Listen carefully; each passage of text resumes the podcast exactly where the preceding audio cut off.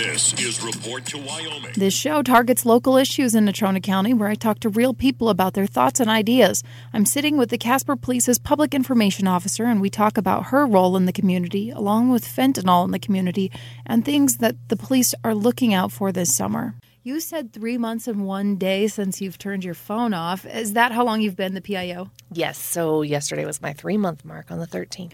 Wow, congratulations. Thank you. I'm an old timer now. Where did you jump from? Um, I had been in mental health, um, I have a social work degree. I'd been doing a lot of different things. And then I had a couple of friends in the community where I just said, Hey, I can give you a year. What do you need from me? So that's super fun. I had worked um, in real estate and then um, customer service for the Home Depot, which was where I did the most therapy that I've ever done in my life. Oh, I'm sure. About appliances, yes. Married couples coming in, and I swear to God, I've never been closer to divorcing my husband than in a Home Depot. I feel like I've never seen people closer to legitimate murder than like three times trying to deliver a dishwasher. Oh, sure. Yeah. been through all of that. Right. Is the PIO technically law enforcement? Is it appropriate to say what made you want a career in law enforcement? For the listeners, public information officers. So it's a little different. Right. So historically, um, at the Casper PD and nationally, public information officer has been a police officer, a sworn officer, who that was just kind of part of what was on their plate. Um, the movement and that shift to having a civilian officer has you know, been fueled by a lot of the other things that you need in your background. You know, I my first degree was in communications, and then I was in education, and then as a social worker. Like I said, I use those educational background degrees every single day, and so um, I was part of a huge pool actually when they were looking for the PIO. There were 68 people. That's not bragging. I'm just saying I'm really lucky. but there were 68 people in that pool and um, it was a really strenuous interview process. Um, the first assignment, we had homework assignments. The first assignment was to write, um, I don't know, it was like an entire system of how the communications from the police department should go out. And it was 30 pages. It was an academic paper. I'm so grateful that I had the time and had been, you know, in school in the last 10 years and capability of writing it. But um, what they were looking for it was definitely a civilian background um, ready to come into that department. And so, um, policing, government, familiar with it, but I have definitely had a learning curve. When I started here, it was like they, they said, you're going to be drinking from a fire hose for a little while. So I was curious about what the three months has been like for you. Right. You know, and that drinking from a fire hose is no joke. Um, there, the training was definitely um, sworn officer based. So going through just the programs that they use and um, shadowing at dispatch, just kind of trying to have a, a, background in where I would be getting the information from. So for the first three weeks, I didn't even interact with the press. Um, Lieutenant Bullard was training me. He had been doing a lot of the PIO um, responsibilities with a team since um, for about eight months. And so it was it was crazy. Just learning all of the new systems and all the places I would get, be getting my information and you know how things should work in a perfect world and then knowing that it is never even a perfect 25 minutes in a row. It's always crazy. Right. I know now not to ask certain agencies what a typical day looks like but right. how are you? It seems like you're everywhere all at once. There's always a pio somewhere whether it's with the sheriff's office with kira grogan or someone and it's always odd hours. It's the way it works. So how does that how does your life structured around this? This position is a great fit for me I kind of thrive in chaos and I really enjoy it. I like being everywhere and back and forth. And um, but as far as it working around my life, it just kind of is a seamless transition. I'm super fortunate in this position that um, the chief of police and I had six or seven interviews before I started. And that was one of the things, you know, was that he wanted me to have the autonomy that I needed to be able to say, hey, I'm going to be at the rec center or up on the mountain with camp kids. And then also, you know, there's a 2 a.m. crime that I need to be at. And so um, it just had to work in a way where um, there's just a lot of trust you know, I'm going to put in 40 hours a week. I have yet to only have a 40 hour work week, but I love it. And so it's really nice. I can say, hey, you know what? It's two o'clock.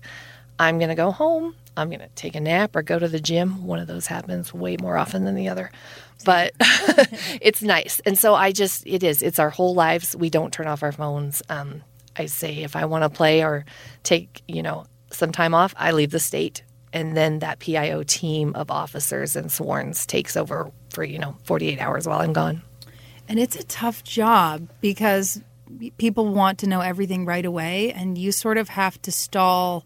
I guess not really stall. You just say, "Sorry, I can't tell you that," right? Because you have to sort of wait till facts unfold. There's a lot of speculation, and we can talk about a case in point soon. But yeah, Right. So, um, you know, it is really about um, that transparency is so important. And um, I specifically want to get it out as quickly as possible, as, you know, just as that functioning member of the police department that's doing that.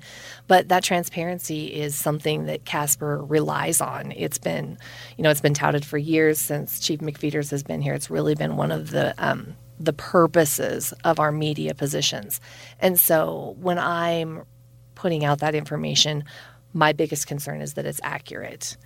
Um, I, I love brains and I love how humans work and communicate. And so, one of the things that I often say is that facts are just facts.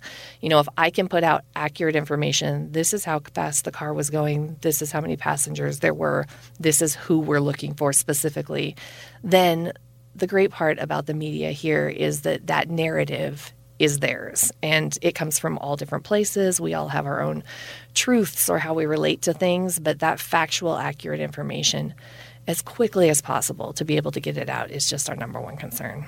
And I've certainly learned that sometimes we don't get the full picture because there is an active investigation going on. So giving up some of that information, even if you know, it's I feel like people get frustrated, like someone's holding cards or something, like not sharing everything. But it can be dangerous for victims or potential victims. So I like to throw that out there because certainly people get upset. Like if there's more information, we should know, but sometimes it's dangerous. So absolutely, you know. Um, the Casper Police Department, when we serve and protect, it's not just the public we're serving and protecting, the public that wants to know.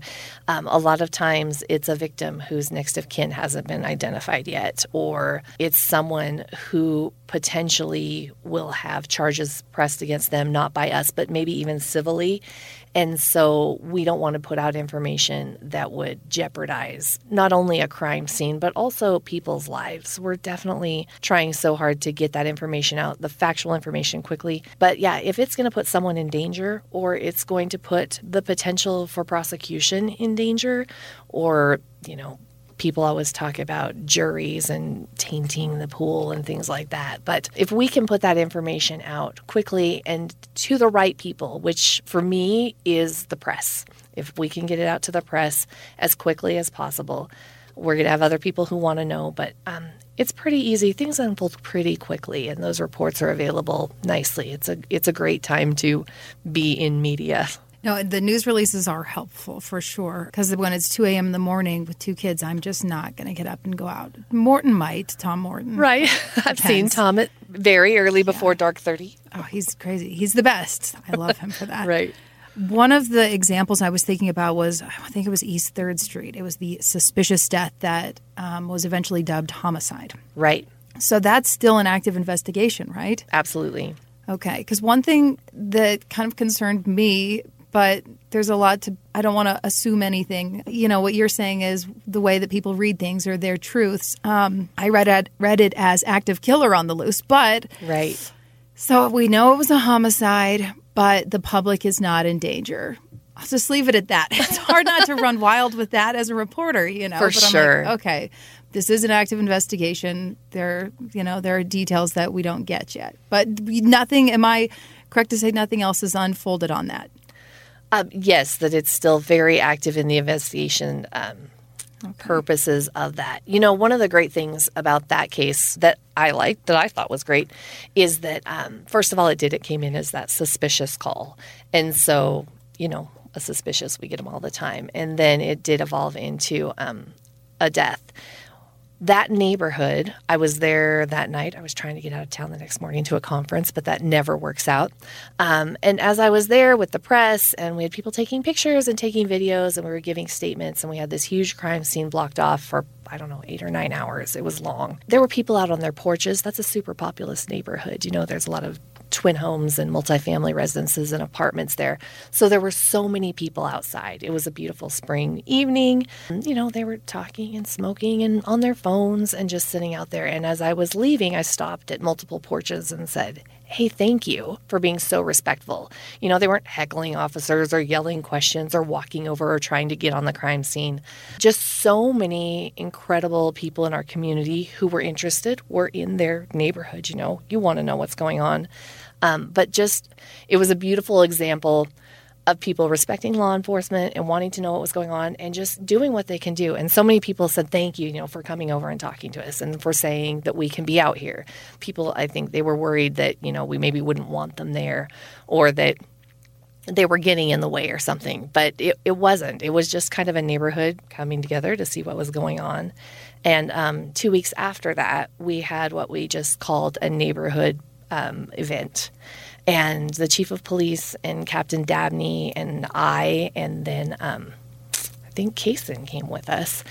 And we just went and took camping chairs and sat down and said, guys, this is an open investigation, but we want to know how you're feeling. We know, you know, the whole point of it was um, in a therapeutic way, not necessarily a therapeutic environment, but just in a way to say, we know that this changes your life. It changes the way you hear loud noises. It changes the way you see someone that you don't recognize walking through your neighborhood. And so um, when we go back to talking, you know, about the right people getting the information as quickly as possible, as a department, we were in that neighborhood multiple times just talking to the people who weren't a part of you know the investigation or anything and just saying hey we see you and we hear you and we want you to know that the changes that this brings about in your everyday life are important and and just that we support you. Because yeah it's it's hard to be on the outside. Oh that's beautiful. Okay well my next question i want to make sure i'm getting this right so i'm reading is that it's no surprise that fentanyl has become a pretty big problem nationwide. And I know at the courts here in Casper, well, first of all, I see people that are arrested for felony weight amounts of fentanyl almost weekly. And the district attorneys or the assistant district attorneys have said more than once that Casper's biggest drug problem was once meth, but that it's since been usurped by fentanyl. Right. And that it's ravaging the community with overdoses. Um, is this true? So, without any specific comments on cases, um, fentanyl is a huge national pro- um, problem, and I'm not a medical professional, um, but I have kids in the community, teenagers and the like, and um, you know the fentanyl issue is that such small doses are deadly, and so yeah, it's you know it's a huge problem. Um, most of the fentanyl issues that we see are actually well within our community. The the the trafficking of it in huge amounts. That's what the district attorneys are seeing, you know, and that's what we're seeing on the news. Somebody had fifteen hundred little blue pills, things like that. But what we're seeing as far as our community goes is, um, you know, someone running out of their hydrocodone or their Percocet and buying it not from a pharmacy, getting it somewhere other than their doctor because those pills look exactly like anything, you know, you can Google a pill that you get on the street and it says it's a Percocet pill.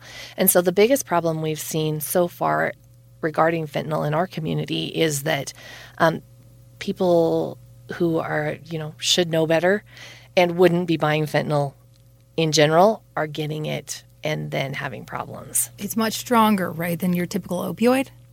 So we are way out of my scope here. no, I plan to. I want to do a deep dive too. So right. I can at the end. I'll put some. I'll do a fact check at the end. If you don't know, it's fine because I'm really interested. I don't. We hear fentanyl, fentanyl, fentanyl. Right. news so, nationally. Yeah, it is such a small amount. Like the tip of a sharpened pencil lead is a deadly amount. Um, we actually have uh, new uh, new technology that the officers are able to use because we don't even want officers touching what could right. be fentanyl. So we have some cool new machines that have two lasers that come together and tell and identify the substance. So the officers don't even have to pick something up off of the dash of a car because it's just it you know it can be absorbed through the skin. It's so incredibly lethal in such tiny amounts. One of the things that I tell my kids is that, you know, if the person giving you your drugs, please don't do drugs, kids. Don't buy drugs. But if the person giving you your drugs, if they're not the smartest person you know with the scientific scales to be able to measure the tiny, tiny amounts of fentanyl that you would need, don't take it. I mean, it takes a lot of work to use fentanyl in a medically appropriate way. Right. Well, yeah, there's an age where people are more likely to experiment with drugs. And I have um, high school siblings, and I just think, God, fentanyl scares the crap out of me. It's it wasn't something. It wasn't even in my vocabulary right. back in the early aughts. I graduated in 2011. It's been a minute, but it just it didn't. I mean, really, I don't even think until five years ago I used that word, and now I'm like, yeah, fentanyl. It's it's it's everywhere. Such a pervasive thing, right? And now not all of us see any of the deaths from it, and it's not, you know, certainly published on the coroner's website. So, is there any way for you to tell us, generally speaking, if overdoses are happening every week, or is this kind of a an exaggeration on some people's parts? Ooh, do you know what? I could not officially say that lethal overdoses were happening every week, but it doesn't sound outside of reality to me. Yeah. Okay. I'm not being morbid either because I know how lethal it can be. I'm just trying to get a sense of what's going on in our community. Right. Where there's a heavy prevalence of drugs, which isn't uncommon in big big cities. I'm not naive, but especially in the case of fentanyl, there's bound to be other trouble. That puts residents at risk with high pe- high speed chases, guns, other violence. Have the police had to increase staff to accommodate this, or am I again presuming things are just getting worse? So there's a couple of parts to that question. We, like everyone in the country, are actually down officers. And so those staffing shortages are across the board. Um, we're down about 20%. So, unfortunately, would more staffing be helpful? Absolutely, yes. It would be great if we were growing, but we're not even maintaining. And so, I, what I see happening is that um, the lesser crimes that are still important to people, but you know the um, the property crimes just have to be pushed away or put on you know a back burner so that the most important things you know protecting human life can be investigated. And so what we see happening now is that um, yeah we just you just have to prioritize and definitely drug crimes are on our priority list. Is it um, do you guys know if most of the contraband is coming from Denver? Um, I don't know that that would be right. I I think it comes from everywhere. We definitely see it from different places. We've we've had um, in the mail, you know, right. interstate. Um, so I'm sure some of it is, but I couldn't give you evidence. The mail one's interesting to me because you could theoretically send drugs to someone that didn't ask for them, and then they're in trouble. Or, I mean, you don't have to put a return address on it. I have no idea how they're investigating those. It's really weird. right. You know, I hope that's not happening. But we do have really awesome investigators. So it wouldn't be an immediate. If you get drugs sent to you and you don't know where they're from, please still report them and let us look into it. We wouldn't want anyone to be afraid that they were going to get in trouble because they had been receiving a package that they didn't order. I probably gave the wrong person an idea. No, it just seems like a really good way to screw up someone's day. Right. Um, I've also heard about you know months ago the big thing that the news agencies were reporting on again national news agencies and some local agencies were these candy colored kind of shaped fentanyl pills and i just wondered if that's actually something we've seen here of course it's always something especially as a parent to be on the lookout for but is that very prevalent here um, so no, we haven't seen um, so far in Casper. You're right. Always be on, you know, have things on your radar and be protecting each other. Um, we haven't seen the fentanyl disguised as candy. Um, THC is our biggest issue when it comes to marketing that is very obviously being marketed to younger kids. Um, and THC, we've seen lots of it. I'm also curious about strategies for keeping drugs out of schools. So, when I talked to the Youth Crisis Center, the director, he said that they're seeing more kids using fentanyl. Are you guys working on ways to target young people? Is that your agency? How are police kind of targeting these young people so that it doesn't become a bigger issue down the road? Unfortunately and fortunately, we have a very specific um, job, which is the policing part of it and that excellence in policing services. Uh, we work super closely with the school district um, in that we have school resource officers in the high schools and junior highs, and then they also go between the elementary schools. We have uh, new school resources officers coming on um, this summer so that we'll be fully staffed with SROs at the uh, when school starts again for 2023. Um, you know, there are so many different programs going on within the schools that we are um, super supportive of. And the best thing that our officers can do, especially with the kiddos in the schools, is be there, is just be visible. So that proximity, you know, that high fives in the hallway and not just you know, interacting with the naughty kids is something that our SROs SROs are really proud of. They have really good relationships, especially with you know that junior high, high school age group where that you're talking about. Where yeah, we just want kiddos to be prepared and to have all the information so that they can make informed decisions as they go out into the community. Did the police have any fun items on their agenda this summer to change the subject completely? Right. You know what? There are so many fun things going on. It's it's easy to get lost in the calls and all of that. But um, so right now, actually, this week is wild. Of course, it's rodeo week, but it's also um, first responders night at the Spuds on Friday, and we have a bunch of officers from all around the state doing. Um, oh, I always call it the wrong thing. Camp postcard up on the mountain. Oh, that DJ Nike was at last night. Oh, nice. And so they did a dance, and he's been DJing there, I guess, for 10 years. And they gave him a big framed picture of 10 years of DJ Nike nights, which I totally want to see. Winning awards left and right. I know. Can't keep him down.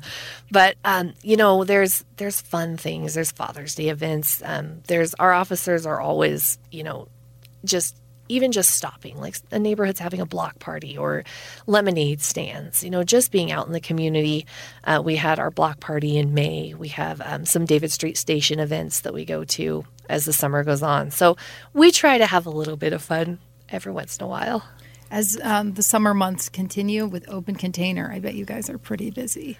So it's definitely on our radar. You know that um, open container, when used appropriately and within the boundaries that have been set by City Council, is a great way, you know, for the community to get together and enjoy themselves and be able to walk outside or between restaurants or between a concert and wherever they're getting their alcoholic beverages. So uh, like most things, when people are acting within the law and enjoying themselves, we are so happy to, you know, just be around for the protection of the citizens. But, um, but you're right. There, there, summer brings all of us out, and it seems like we're getting a very short one. This has been a lovely spring, but it looks like we'll just have a very short summer.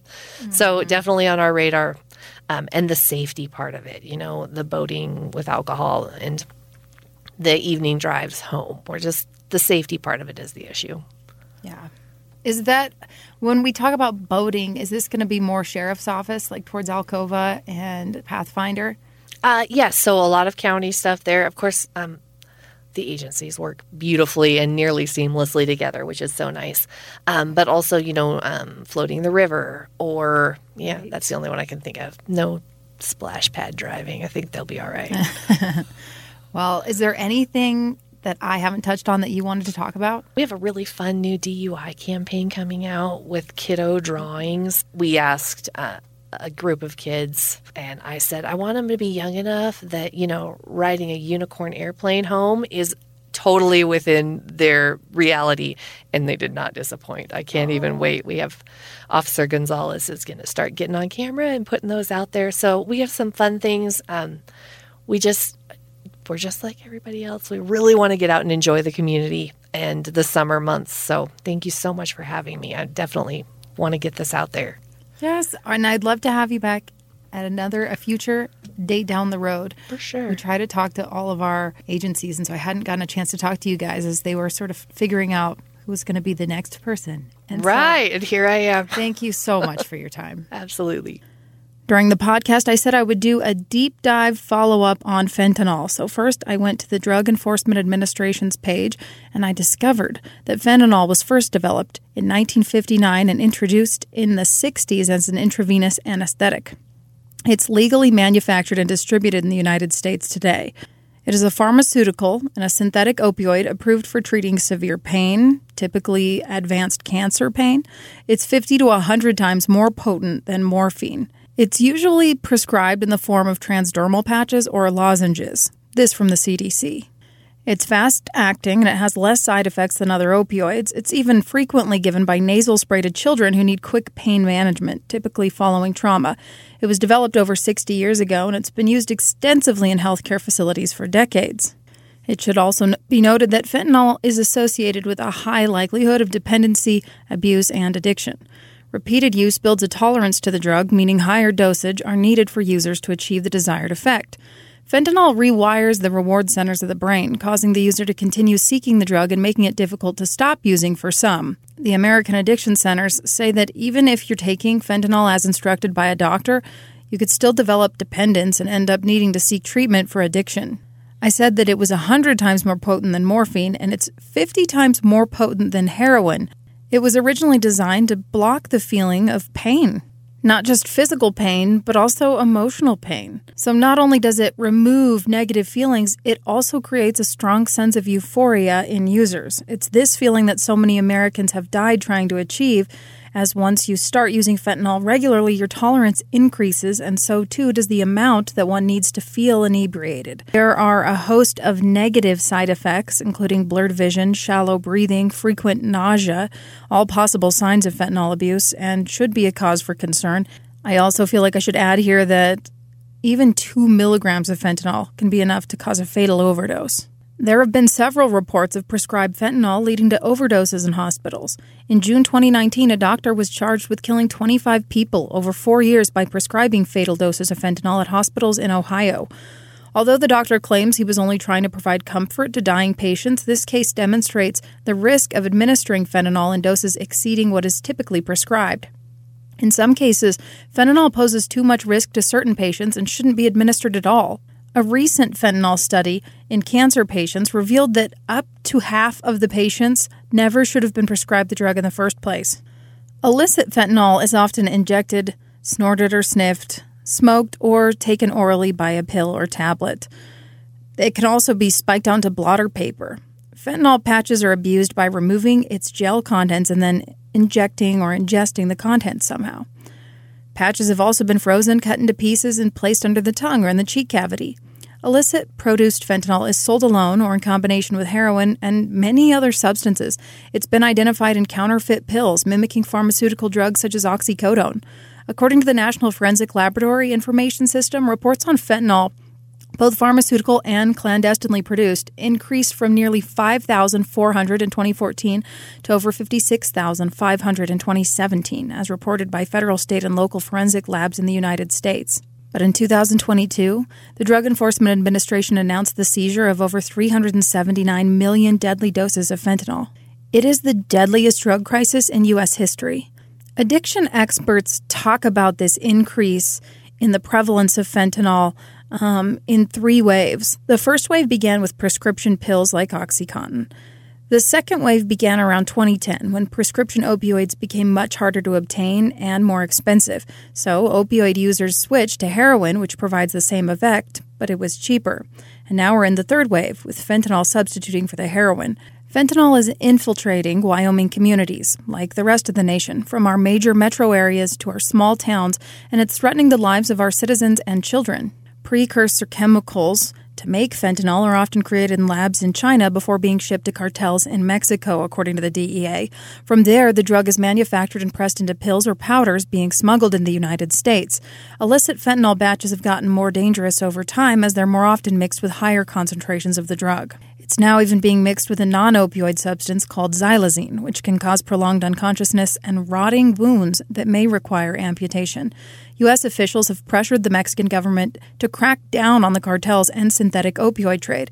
Federal reports state that the DEA and Mexican officials dismantled some fentanyl labs and pill presses in 2018 and 19, but international tension remains around Mexico's role in stopping the flow of drugs.